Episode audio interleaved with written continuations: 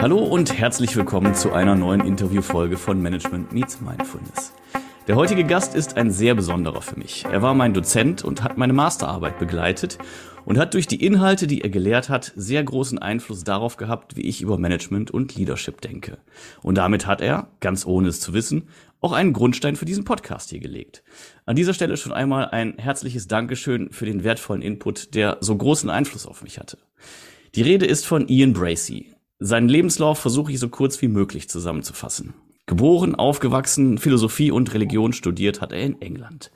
Während des Studiums hat er seine spätere Ehefrau, eine Deutsche, kennengelernt und ist nach dem Master nach Deutschland gegangen.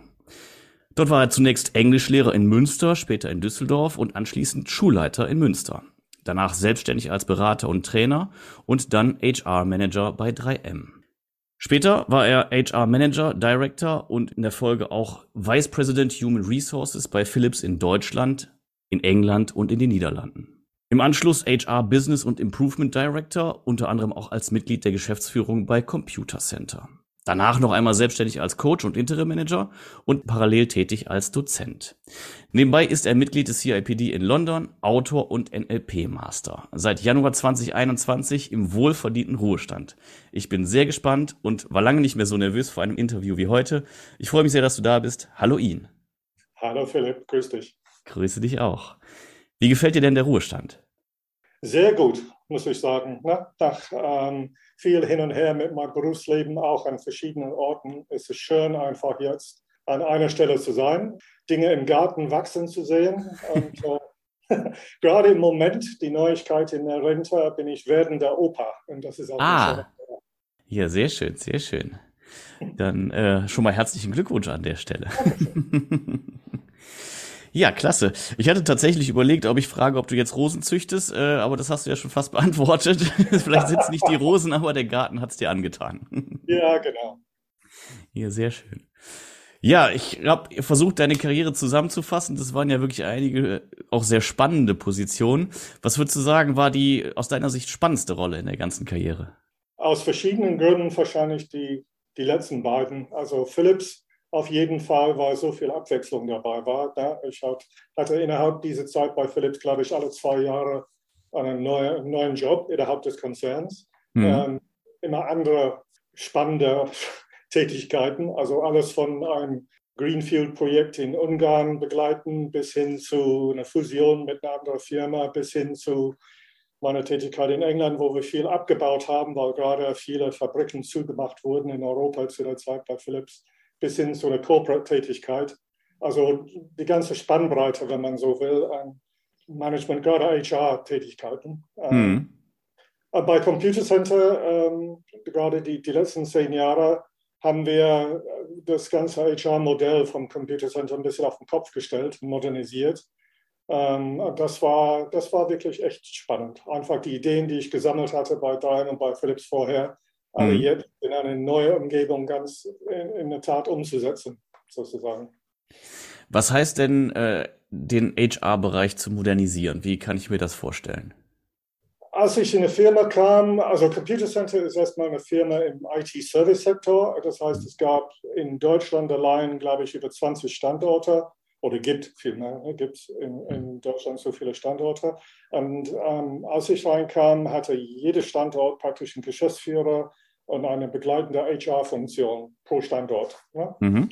Und wir haben dann alles ein bisschen auf den Kopf gestellt und gesagt, äh, das ist nicht mehr zeitgemäß und haben das sogenannte Dave Ulrich-Modell vom HR implementiert. Das ist ein Professor aus den USA, der so das moderne HR ziemlich geprägt hat.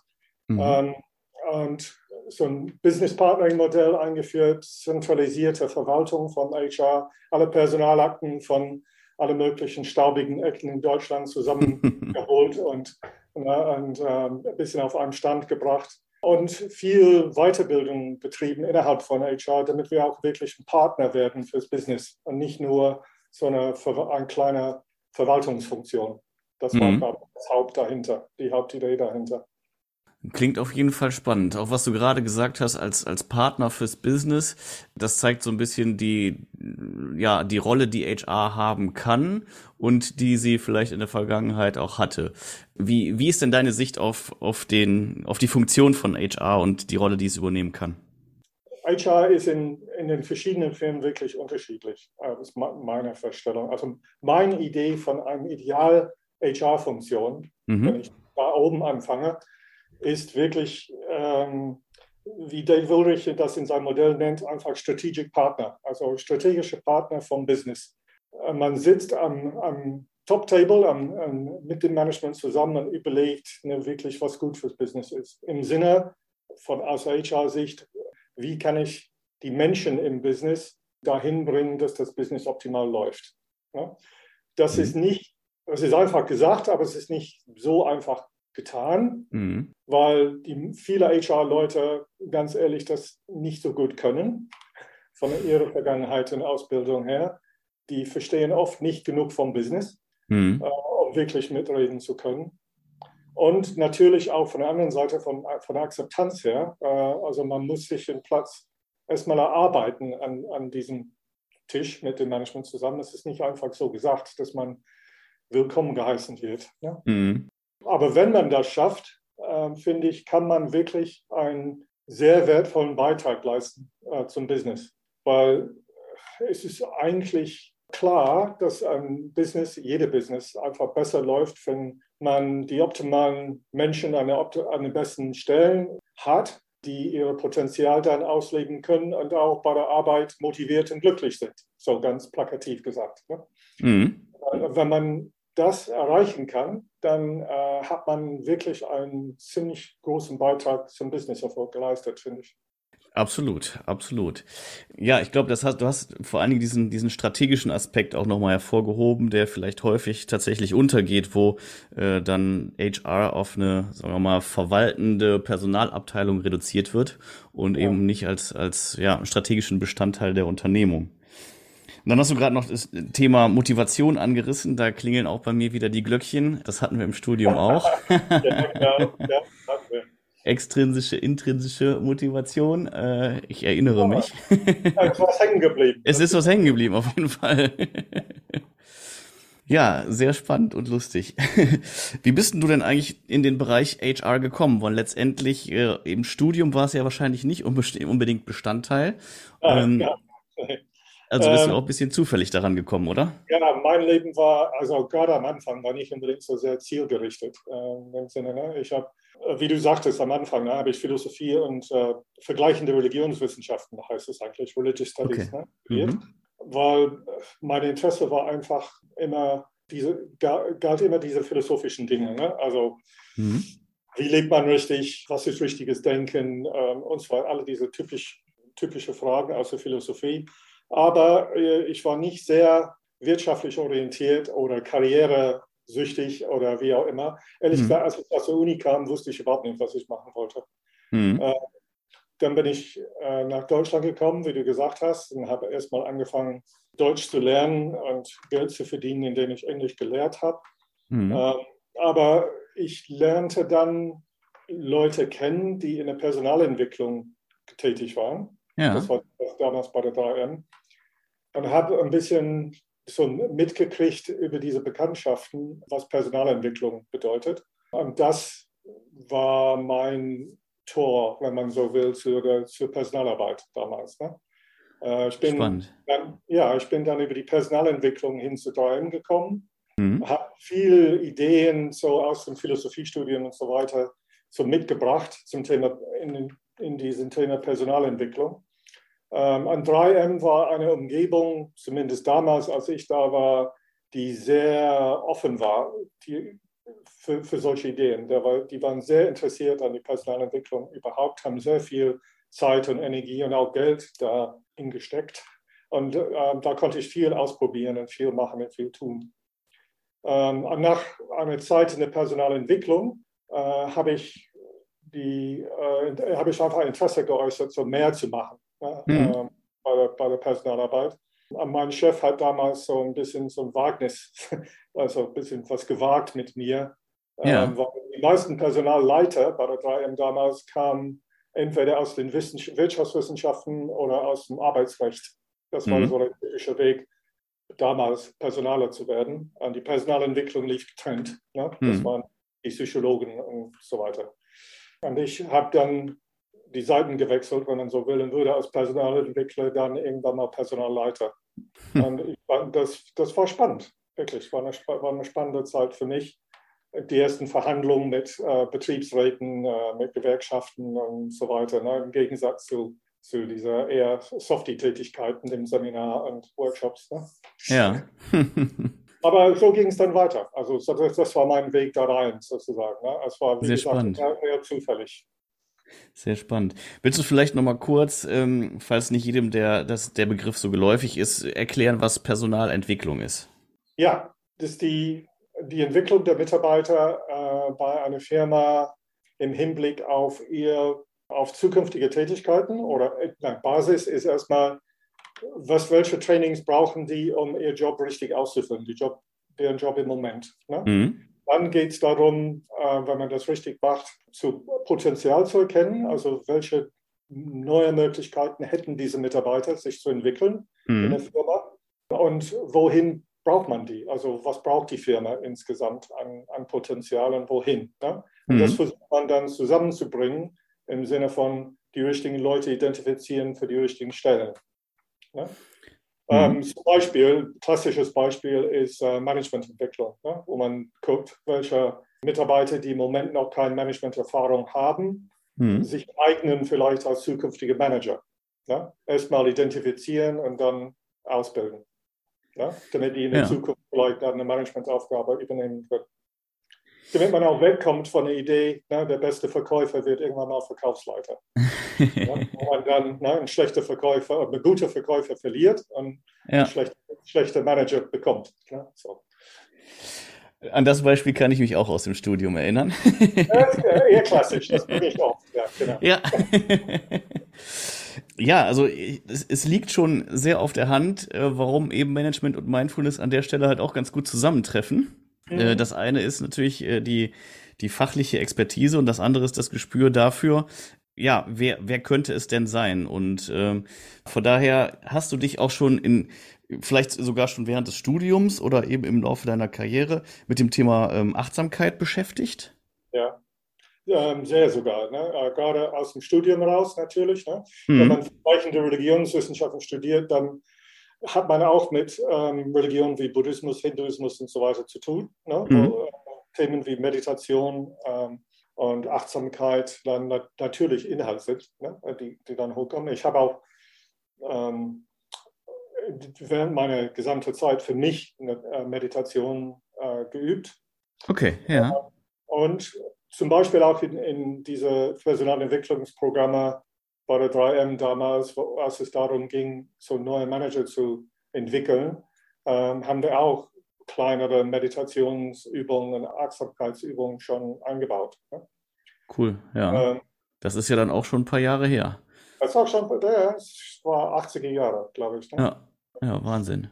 Später, ehrlich gesagt, war es nicht mehr direkt bei mir. Ich habe versucht, äh, in meiner in meine verschiedenen Rollen dann so ein paar Ideen, ein paar kleine Pflänzlein zu pflanzen ne, in der mhm. Richtung. Aber da ich nicht mehr direkt in der Personalentwicklung involviert war als Seminarleiter später, habe ich es nicht mehr so direkt gemacht. Ne? Aber mhm.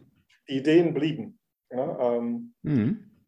Wo ich versucht habe, ähm, solche Dinge, ich habe auch zum Beispiel, als ich NLP gelernt habe später, habe ich versucht, so NLP-Inhalte auch in verschiedenen Workshops ne, ähm, reinzubekommen ne, durch andere Trainer oder selbst in verschiedenen Management-Meetings ne, solche Ideen mit reingebracht. Ist tatsächlich, je weiter, meine Erfahrung jetzt, je mhm. weiter man nach oben kommt in einer Firma, mhm. desto schwieriger wird das so, sowas oft. Ja, also, also das, das durchzusetzen oder das, das, das zu implementieren? Mhm. Ja, das zu implementieren, ja. Mhm. So, früher als Personalentwickler bei jungen angehenden Managern, war, die waren sehr offen meistens mhm. für solche Ideen. Ne? Gestandene Manager, die schon was geleistet haben und so eine Position erreicht haben in einer Firma, die waren eine harte Nuss teilweise. Ne? die, wo, wo, wozu brauchen wir das überhaupt? Ne? Ähm, ja, wir haben es die ganze Zeit ohne geschafft. Wir haben es die ganze Zeit ohne geschafft. Es läuft gut, das Geschäft läuft gut. Was willst du denn überhaupt? Ne? So. Mhm. Aber teilweise, teilweise äh, kamen solche Ideen durch und teilweise habe ich dann an meine Ideen gearbeitet und versucht, das so wenig, wenn man so will, esoterisch zu machen mhm. wie, wie, möglich, ne? damit die Ideen eher, eher vielleicht ankamen. Ja, ich glaube, also das ist ja auch so ein bisschen der Ansatz, den ich jetzt hier verfolge, dem Ganzen so die, die Esoterik zu nehmen, weil es ja einfach irgendwie einen praktischen Nutzen hat und vieles ja auch irgendwie komplett sagen wir mal, entweder auf, auf Neurobasis nachvollziehbar ist oder eben äh, generell an, anhand fester Gesundheitsfakten äh, und ja eigentlich auch gar nicht irgendwie zwingend einer Religion angehört, weil es Atemübungen ja unabhängig von Religion auch immer schon gegeben hat zum Beispiel. Genau. Ähm, aber trotzdem ist die Vorstellung, auch wenn sich das gerade, glaube ich, jetzt dann doch was deutlicher wandelt, äh, ist ja immer noch bei den Menschen so, dass das ja eben sehr nach Klangschale und, und Räucherstäbchen und sowas alles äh, schmeckt und deswegen vielleicht ein bisschen komisch und ja kritisch beäugt wird. Genau. Genau. Ich frage mich jetzt gerade, hatten wir eigentlich äh, in den Vorlesungen, hattest du das da auch schon mit reingebracht? Weil ich kann ehrlich Nein. gesagt gar nicht mehr so genau sagen, wie ich drüber gestolpert bin. Nee, das, das warst Nein. du tatsächlich nicht. Okay. Nein, das hast du geschafft ohne mich, offensichtlich. Nein, das war ich nicht. Okay, ja gut, spannend, weil ich kriege den, das nicht mehr, den, den Ursprung nicht mehr so hundertprozentig hin. Ich glaube, ich habe irgendwann mal so eine Buchzusammenfassung gelesen, aber gut. Ja, äh, witzig und sehr spannend. Ja, also du hast halt gesagt, im weiteren Verlauf war es natürlich was schwieriger, das Thema Achtsamkeit mit unterzubringen in den, in den, ja, in, in die Arbeit, sagen wir mal. Ähm, hast du es für dich denn trotzdem weiter praktiziert? Hast du dann weiter meditiert zum Beispiel noch? In den letzten Jahren, muss ich zugeben, nicht mehr so konsequent. Vielleicht auch, weil ich nicht mehr so viel Stress erlebt habe selbst. Ne? Für mich war okay. es auch so Stressabbau ähm, mhm. Ähm, so ein bisschen zentrieren für mich äh, und so weiter. Ähm, und in den letzten Jahren, gerade in der, meiner letzte Zeit bei Computer Center und auch in der Selbstständigkeit hinterher, habe ich nicht mehr so viel Stress erlebt, ganz ehrlich. Ähm, und dann habe ich das nicht mehr so gebraucht. Hm. Was auch schön ist. Ne? ja, absolut, absolut. Ähm, Aber schon Wahnsinn, dass du das bei, bei Computer Center wurde ja in verantwortlicher Rolle was, dass du da weniger Stress hattest. Ja, vielleicht ist das auch eine ähm, Frage des Teams. Ähm, ja. Das ist auch ein anderer Punkt, der für, was für mich immer sehr wichtig war. Ich habe sehr viel Zeit verwendet, immer das richtige Team um mich herum zu haben, ne? mhm. zu bekommen und erstmal zu entwickeln. Das heißt, hieß für mich äh, immer zu, äh, erstmal zu erkennen, was kann ich gut und was kann ich wirklich nicht so gut und was brauche ich denn von anderen ne? mhm. äh, in der Rolle. Ne? Ein Be. Beispiel, mhm. ich wusste relativ schnell zum Beispiel, dass ich in der Detailarbeit, ne, wenn es um zum Beispiel Vertragsüberprüfungen oder äh, rechtliche Dinge durcharbeiten oder sowas, ne, oder auch mhm. ihr Zahlenwerk ne, überprüfen, das ist nicht mein Ding. Ne? Mhm. Ähm, und das habe ich relativ früh erkannt und äh, habe in allen meinen letzten Stadien, zum Beispiel, habe ich sehr schnell dafür gesorgt, dass jemand im Team war, der genau diese Stärken hat. hat mhm. Damit das, weil das wichtige, das sind wichtige Dinge, ähm, aber ich weiß, ich kann sie nicht. Ne? Ja. Äh, von daher brauche ich jemanden, auf den ich mich wirklich verlassen kann, der, der genau diese Stärken hat. Und das war auch ein wichtiger Beitrag bei, gerade bei Computer Center habe ich ziemlich am Anfang das Team durchgesiebt, sozusagen, ne, und ein mhm. Kernteam um mich herum entwickelt, äh, die genau die Rollen, die die ausführen sollten, wirklich genau, wirklich super konnten. Ne? Das war wirklich ein mhm. starkes Team. Mhm. Zusammen haben wir dann äh, über die Jahre dann äh, die Entscheidung getroffen. Ne? Wir haben uns mhm. als kleines, also Kernteam wöchentlich oder spätestens monatlich getroffen für einen Tag und, und wirklich alles zusammen entschieden, was wichtig war. Okay, ja. Ich, ich kam nach und nach dann mehr in der Rolle des Moderators. Ne? Ja. Wo ich dann sagen konnte, die vertraue ich, ne? Äh, die machen ihre äh, Arbeit wirklich super, da brauche ich mich nicht um die Details zu kümmern. Mhm. Da habe ich mich nur einmischen müssen, sozusagen, wenn es irgendwie Probleme gab, wo die sich nicht einig waren oder wie auch immer. Ne? Mhm. Und ansonsten war meine Rolle zum Schluss eher, äh, die Ergebnisse aus dem Team zu holen und die beim Management dann zu präsentieren. Ich war ja. dann sozusagen der Ideenverkäufer beim Management. Äh, Was ja ähm, auch eine sehr wichtige Rolle ist. Ja, war auch eine wichtige Rolle, aber äh, das hat mich entbunden sozusagen von viel, viel Stress in der Tagesarbeit. Ja. Ja, du hast, du hast jetzt mehrfach schon so Punkte gesagt, die halt auch die äh, Schattenseite im Bereich HR so ein bisschen aufzeigen, zumindest aus Sicht der meisten, würde ich mal sagen. Äh, Gerade hast du gesagt, du musstest ein bisschen aussieben und du hast gesagt, in England musstet ihr auch stark abbauen. Ja. Es ist ja nicht nur das, das schöne Personal entwickeln und neue Leute einstellen und die richtigen finden, sondern halt auch eben, ja, Menschen die Kündigung auszusprechen. Ja also was, was kann, kannst du den Leuten da mitgeben? Ähm, weil Kündigung ist ja extrem wichtig und es gibt, glaube ich, eine gute Kündigung und es gibt eine schlechte Kündigung. Und wann ist überhaupt der richtige Zeitpunkt zu kündigen? Was, was kann man da, was kannst du da vermitteln? Zeitpunkt ist schwierig, ne? weil Zeitpunkt wird meistens ne, vom Business vorgegeben. Bestimmt. Ja, vorgegeben, bestimmt, wie auch immer. Ne? Ähm, aber es gibt tatsächlich, glaube ich, eine Art, das zu machen, wo man einfach für Klarheit sorgt mhm. und ganzen Rahmen schafft. Also es ist zu viel gesagt zu sagen, man, man, muss, äh, man muss es irgendwie nett rüberbringen oder sowas, weil eine Kündigung ist nie nett. Ne? Es mhm. ist einfach eine harte, eine harte Sache. Mhm. Äh, aber mir war es wichtig, einfach für A, für Klarheit zu sorgen, damit man wirklich versucht, objektiv und, und klar über die Sache äh, zu reden, damit man verstanden wird, also worum es geht hauptsächlich mhm. und ähm, das so menschlich wie möglich zu gestalten, wenn, also wenn die Situation das hergegeben hat. Ne, gegeben hat. Mhm. Also zum Beispiel ähm, rein finanziell, ne, dass man versucht, mhm. das innerhalb die, den Rahmen, der vorgegeben ist, also sei es ein Sozialplan oder eine Einzelkündigung oder was auch immer, dass man versucht dann wirklich auf den Menschen zuzugehen und sagen, okay, ich kenne deine Situation jetzt, ne, ähm, und wir glauben, wir können es vielleicht ein bisschen abfedern, wenn wir so und so und so machen. Mhm. Ja, sei es dann durch eine Freistellung oder äh, finanzielle äh, Abfindung. Abfindung oder wie auch immer. Ne? Mhm.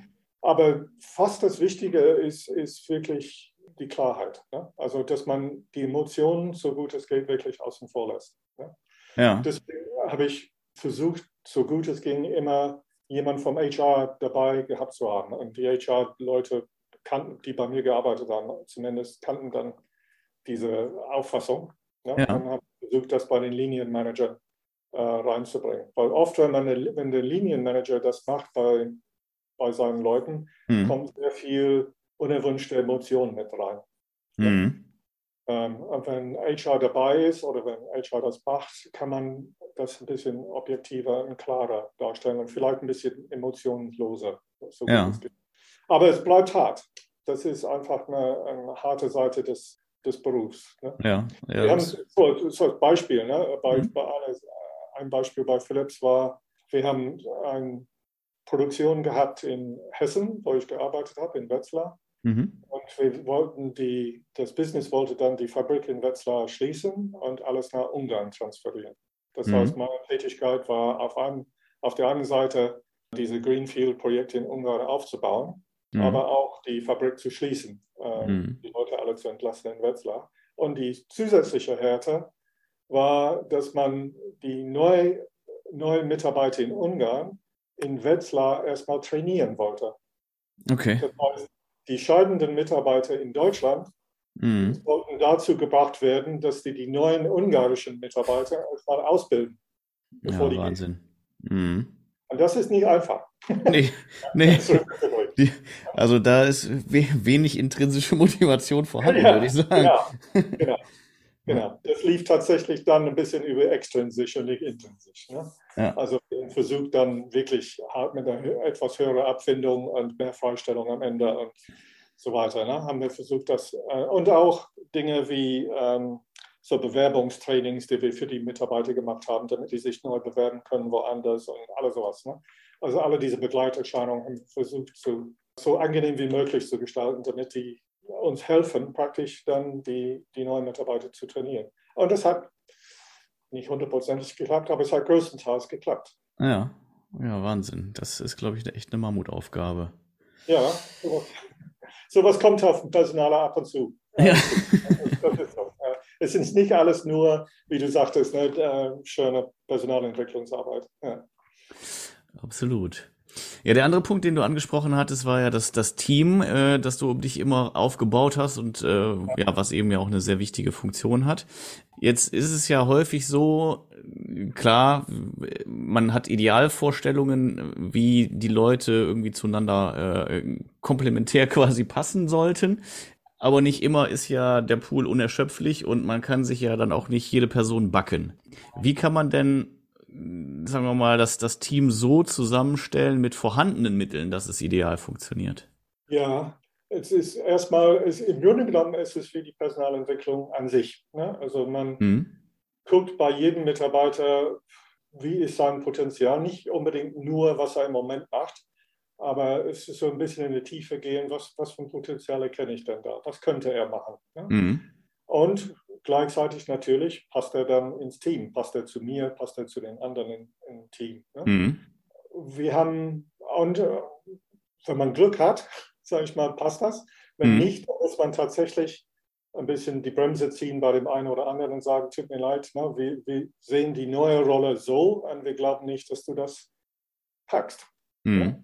Das bist. Vielleicht bist du auch glücklicher woanders. Ne? Mhm. Also Beispiel bei, bei Computer Center, wir haben diese neue Rolle, anstatt HR-Referent, ne, also der mhm. klassische Referent vor Ort, haben wir diese neue Rolle definiert, HR-Business Partner, das ist auf eine höhere Stufe als mhm. der Referent. Und wir haben durch die ganzen Referenten geguckt und gesagt, na, manche glauben wir, packen das, die können das gut und die mhm. wollen das weiter auch dann, die wollen sich entsprechend weiterentwickeln. Andere eben nicht.